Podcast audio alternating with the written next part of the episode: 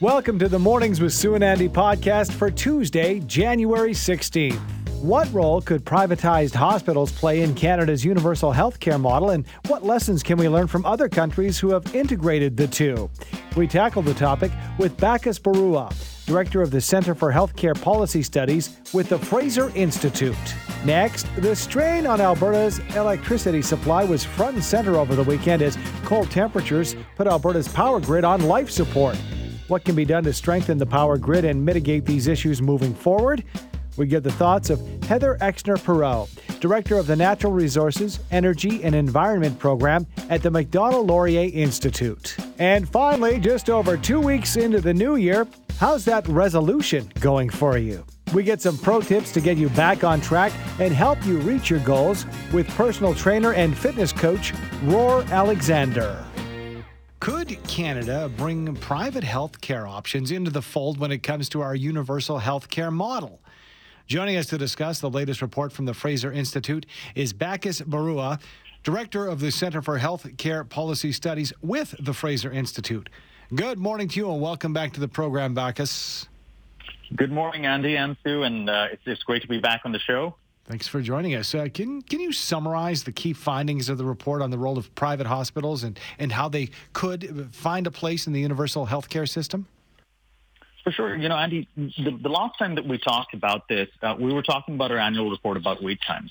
Uh, and the thing is, we are facing an unprecedented situation in Canada where the average wait times are 27.7 weeks across Canada. In Alberta, that's 33.5 weeks on average between referral to treatment. Uh, you know, the, the longest in history. Clearly, we do need to look towards solutions. And a great place to start is by looking at other countries with universal healthcare and how they do things differently.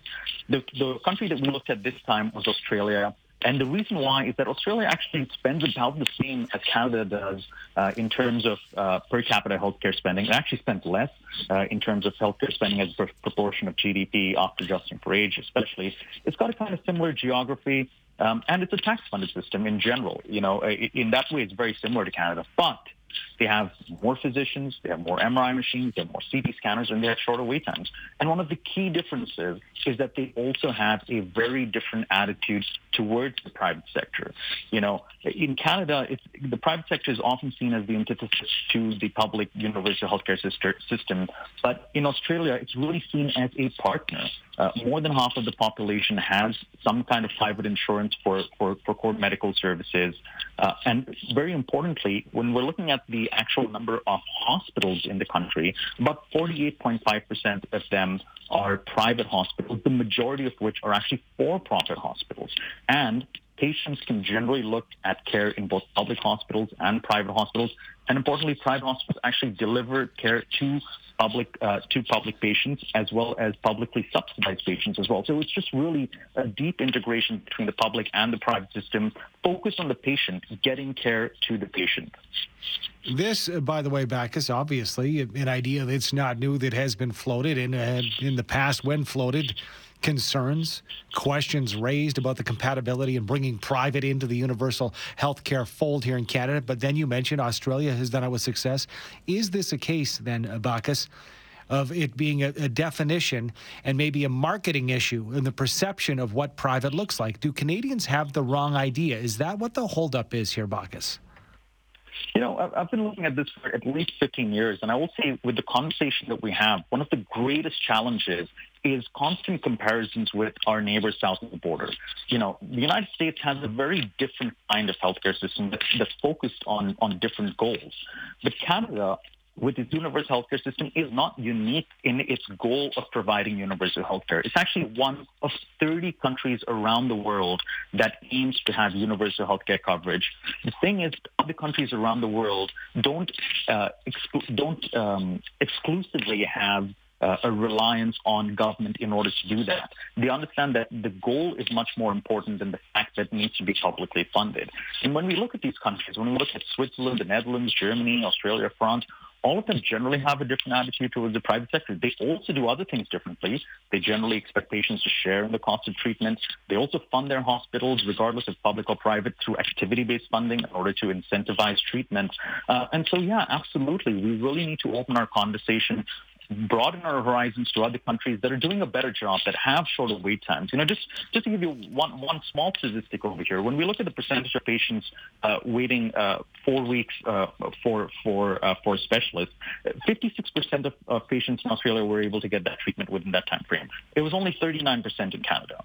When we look at something like getting electric treatment, 72% of patients were able to get that uh, within four months in Australia. It was 62% in Canada. And then when we look at countries that do things very differently, like Switzerland, uh, you know, they're, getting patients in way, way, uh, way, way quicker than Canada does. But over here, we, we thought we'd look at Australia because, like I said, you know, it's about similar spending you know, faces geographical issues that, that are that are in some ways comparable. Um, it has a tax funded system, but they understand that you know by running the private system in parallel to it, by using it as a parallel partner, by using it as a pressure valve, that actually helps them deliver on that promise. And that's why the government actually decided to you know uh, subsidize some of the, the private insurance. They actually uh, pay for 75% of their uh, of their public fee in private hospitals. And when we look at the funding in private hospitals in Australia, we actually found that 32% of the funding actually comes from a variety of public sources. Mm. And that shows that it's really looking at it as a partner, not as uh, you know, not as not as uh, competition to it, but as a tool to deliver on that universal healthcare promise that we, just like the Australians, hold so dear. You want to play devil's advocate here. And by the way, we're speaking with uh, Bacchus Barua. Bacchus Barua from the Fraser Institute. In fact, he's the center uh, director for the Center of Healthcare Policy Studies with the Fraser Institute. Okay, so so if we do not have enough healthcare professionals right now, this is devil advocate speaking here, Bacchus. Don't have enough healthcare professionals. We add private hospitals. Who is going to staff those hospitals? And if we're drawing people in, and we can't draw people in already, would we not have to pay them more? And would this not be more of a financial hit on the healthcare system? Period. Well, you know, that's that's that's a that's a great and important question. There are two things I would say that we have to consider at least. One is that we are assuming that, you know, when we have private hospitals uh, or the private sector involved, that the number of healthcare in, uh, uh, professionals in the country stays the same. That doesn't necessarily have to be the case. The way that we're looking at, at educating and, and getting uh, doctors in Canada the, the sort of supply constraints that we have is actually a product of government policy in the 1990s, where it actually restricted some of the medical uh, medical school enrollment and um, uh, and residencies. And then when doctors were graduating, you know, uh, when they tried to increase it by about 2012, they actually were finding that they, that they couldn't find positions in Canada. But that's because of this, you know, strange way that we've, we've had of funding our hospitals with these global budgets that cause bottlenecks. And, you know, I don't want to get too much into it, but it's not necessarily the case. Everything has to do with what are the details, what are the rules of the game. You know, you could easily say, okay, we can let, we can let these hospitals in, but doctors need to devote a certain number of hours in the private sector. It's all about how you structure the healthcare system, what the rules in place, and really putting the patient at the center of it. If that means that doctors should be working in both the public and the private sector in order to use the maximum amount of hours that they can, because sometimes you can't even get operating room time in public hospitals in Canada, then so be it. That's what you need to put in. But we'll never find out if we don't start having those conversations. And this is really the start of that. By looking at other countries that are doing, you know, generally a better job, that are trying different policies, that generally across the board have shorter wait times, uh, and Australia is just one of those examples. And, uh, you know, it is a solid example, and I think we need to do something at some point, and this could be the path. Thanks for your time, Bacchus. We appreciate it. I appreciate it. I wish I had some, some better news to, to warm me up on these cold days, but, you know, stay safe and stay warm. I, I know it's a difficult time in Alberta, but I hope uh, I hope everyone's doing well. You can only do so much. Thanks so much, Bacchus. Appreciate it. That is uh, Bacchus Barua, Director for the Center for Healthcare Policy Studies with the Fraser Institute. Albertans aren't used to the threat of rolling blackouts, but the strain on Alberta's power grid brought that concern into focus during the most recent cold snap. Joining us to discuss strengthening the grid in Alberta and the current state of it is Heather Exner Pirot, Senior Fellow and Director of the Natural Resources, Energy and Environment Program at the Macdonald Laurier Institute. Good morning to you, Heather. Good morning. Well, you know, this was something. It's interesting about the power grid, as how maybe the average Calgarian or Albertan don't think about it until we have to think about it. How would you describe the stability, the current stability of Alberta's power grid? Yeah, well, first I want to, you know, highlight what an exceptional nature of this event was. Uh, you know, I did some digging. I do a lot of work on northern Arctic stuff, and this was the coldest. Edmonton, of a city of over a million, hitting 45.9, you know, minus 45.9 degrees Celsius. This has never happened in the Western Hemisphere ever before. It's only happened in one other city in the world, in Novosibirsk. So to have two major cities, you know, a population of four and a half million people, the GDP we put out, and that kind of cold, and still really at the end of the day, the, the lights kept on. Um, is also a testament. You know, I think we're the kings of winter.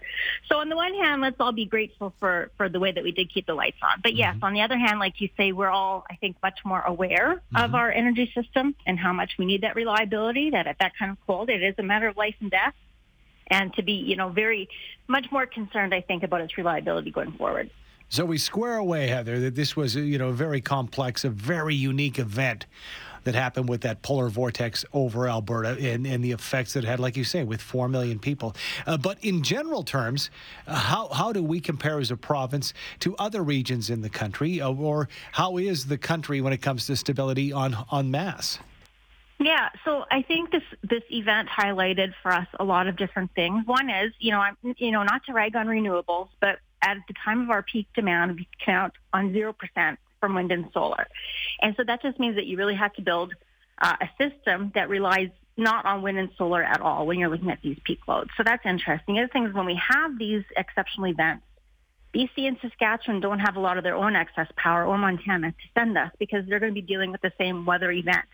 So you can't really depend on those interties very much for that peak event either.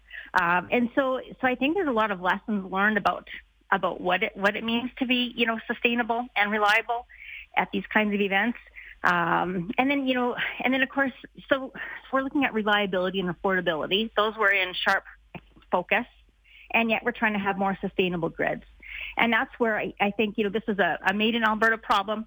This was maybe some you know elements of our privatized grid uh, coming into the forefront. But as we look at some of the federal regulations coming down in the future, I think it gives us some cause for pause mm-hmm. think about how we can do this reliably.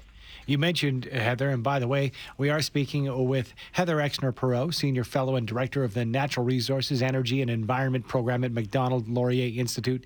Uh, you mentioned that you know these renewables, unfortunately, were not help during our time of need, uh, but we are hearing more about modular nuclear energy and small modular nuclear energy setups, showing a lot of promise. In fact, we'll be talking about that in about 10 minutes, the potential mm. for it in the province. Uh, what what about what about something like that? If that was an option, would that have been something to have helped us through our way during those bitterly cold temperatures? Yeah, so for most of the rest of the country, there are some excellent hydroelectricity resources, as you all know. So BC, Manitoba, Ontario, Quebec, Newfoundland have tremendous and very cheap hydro. But one of the reasons it's cheap is because it was built decades ago in a very different kind of political and social circumstance and indigenous rights and so on. Big hydro is no longer that cheap. So BC Site C hydroelectric dam, I think it's now at about $16 billion for, I think, um, 1,100 megawatts. So compare that to Cascade, which will come online next year. And Alberta is about 900 megawatts for 1.6 billion. Now, of course, we have to pay for the gas to keep it going. Mm-hmm. But all of which to say is we can't depend on BC or Manitoba or others to put up big hydro to save us in the future because it's not cheap anymore. And they don't have plans to, to build any more big projects like that. And we don't have good hydro here.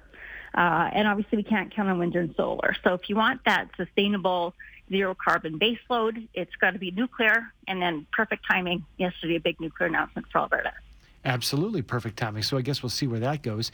Uh, but the other thing is, is something we touched on at the beginning of this uh, conversation, Heather, was the fact that uh, we, as Calgarians and maybe as Albertans, I can't speak for all four million of us, don't really think about the power grid until we have to, and we did. What about personal responsibility, Heather? Or is that something that within the parameters of your studies and your institute we don't look at? Or is it uh, something we should be thinking of when it comes to our consumption personally?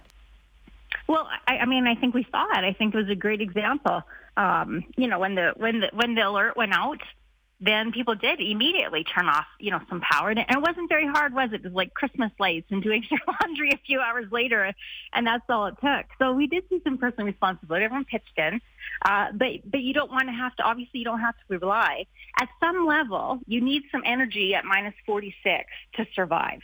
Um, and doesn't mean you need Christmas lights on, but it means, means that we need to, you know, have that grid functioning. So, So there's certainly some conservation we could do. We're all more aware, but you want to build a grid that allows everyone to be comfortable and have as much as they need your purview, obviously, you're, you're looking at in Canada, and you were speaking specifically in Alberta. But I'm wondering if we can take some cues from any other countries that have had success with stability uh, when it comes and affordability and the reliability of, of power sources. Are there other parts of the world that we can look at and maybe copy their models?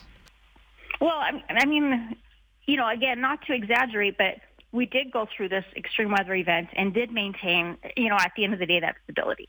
And there's only one other country in this world that has the extreme conditions that we have with, you know, some of the population that we have, like I say, Russia. And they are very, very heavily dependent on coal and nuclear. So those work well in these cold weather. Texas has done much better this week than it did, you know, when it faced a similar extreme weather event a couple years ago. Its wind is performing well for us, where our wind didn't perform well for us at all. Um, France, obviously, is full nuclear, hasn't, you know, kind of um, been so volatile as other countries in Europe. But nuclear also you have to shut down and do maintenance on. I guess, you know, the lesson here is that you want a diversity of energy supplies. You don't want to put all your eggs into a single basket. But guess what? I think that also means that we have to be careful about putting our heating and our transportation onto the electricity grid also. That some redundancy in the kinds of energy that we get at these times of kind of exceptional need is very important to have. Interesting conversation and obviously super timely, Heather. Thank you for your time this morning. Thanks for having me. Thank you. That is Heather Exner Pirot, Senior Fellow and Director of the Natural Resources, Energy, and Environment Program at the Macdonald Laurier Institute. How's that New Year's resolution working out for you? Having great success moving toward your goal? Or have you kind of fizzled out? when it comes to hitting your target. Well, not to worry. We've got some motivation lined up for you this morning to help you get back on track.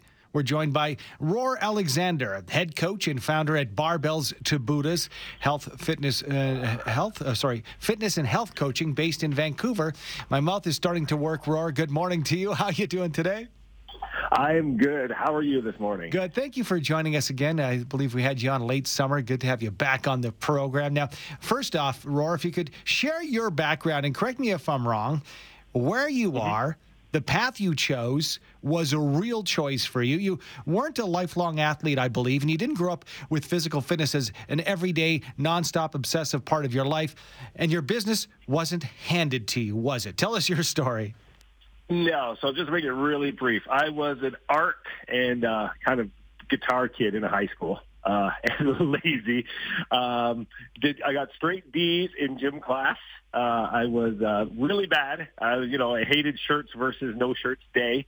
And then as I got older, uh, I actually wanted to get into the RCMP, so I started looking into that with the School for Psychology, and I started getting into fitness. And from there, I just started really enjoying it. Ended up working to some nutrition stores, and then just it's the way the world works. I kind of got into, I got introduced to martial arts a bit, which led me into sort of in, into mixed martial arts, and that led me uh, to traveling the world, going through Hong Kong, and basically I can tell people I go, I boarded a one-way plane, knowing nothing about Asia, with a thousand dollars in my pocket, and I just hoped for the best, and ended up there for seven years. Wow. Incredible. And, you know, a chance to toot your own horn. And I know there's some perhaps privacy involved, but not only do you train people for a living, you train people for their professions, maybe even some Hollywood stars and, and everyday people. So, really, you have no parameters on who you'll train, but some of the best of, of, of their fields come to you, don't they?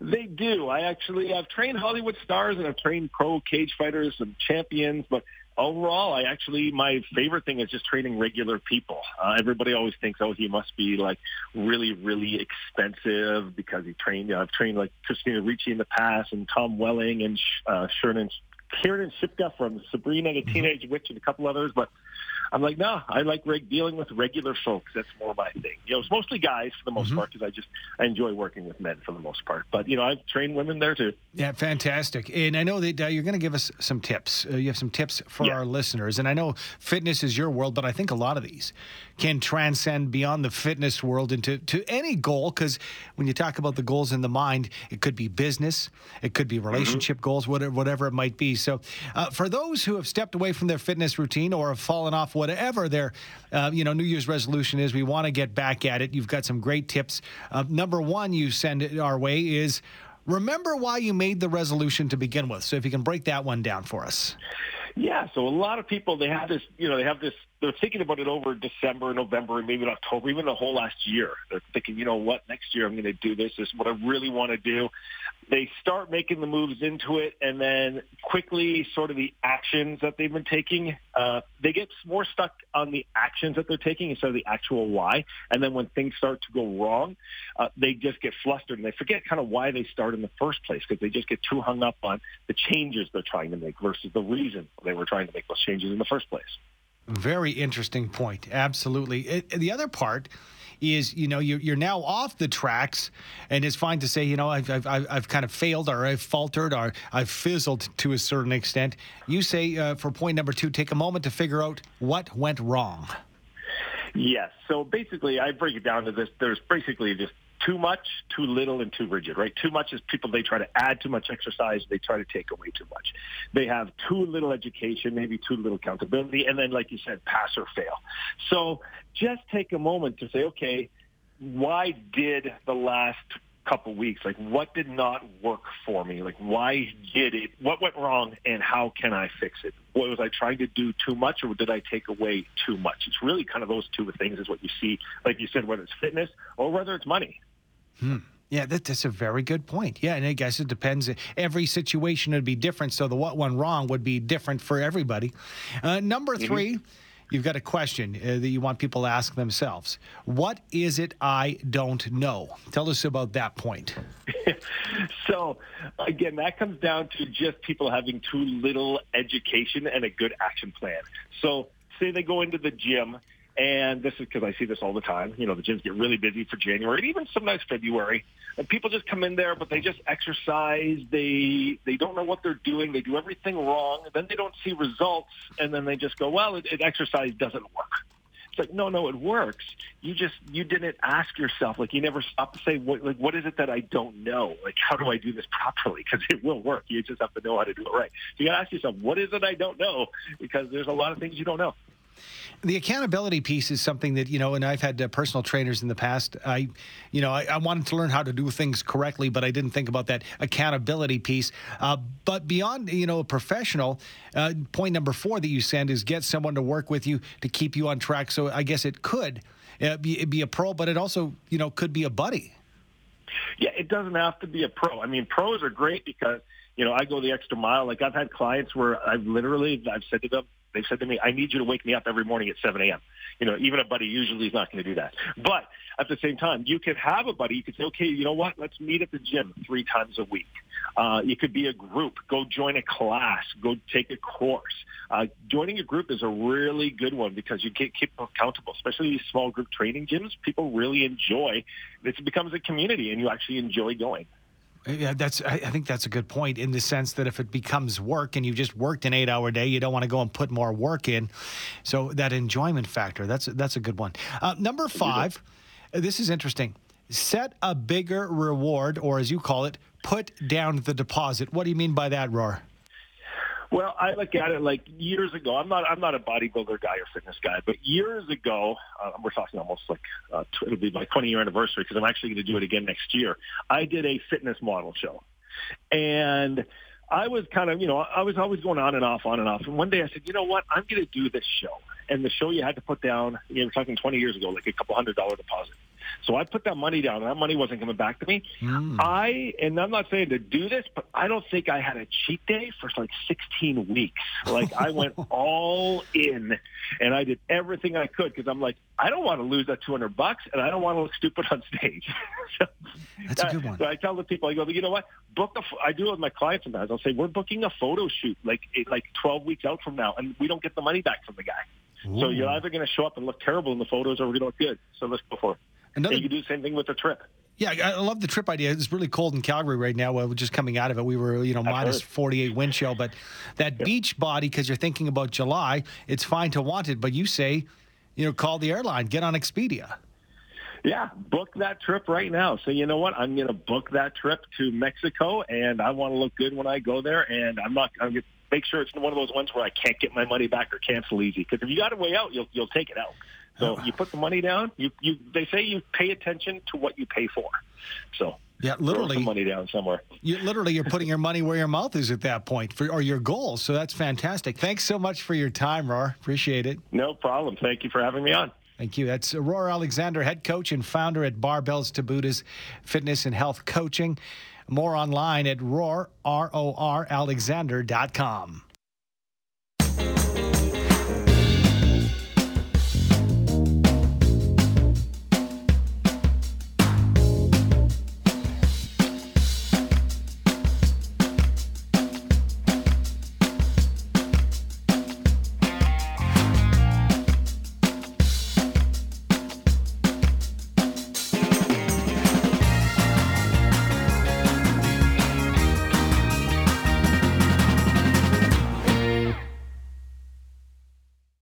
For most of us, crime is something we see on the news. We never think it could happen to us until it does.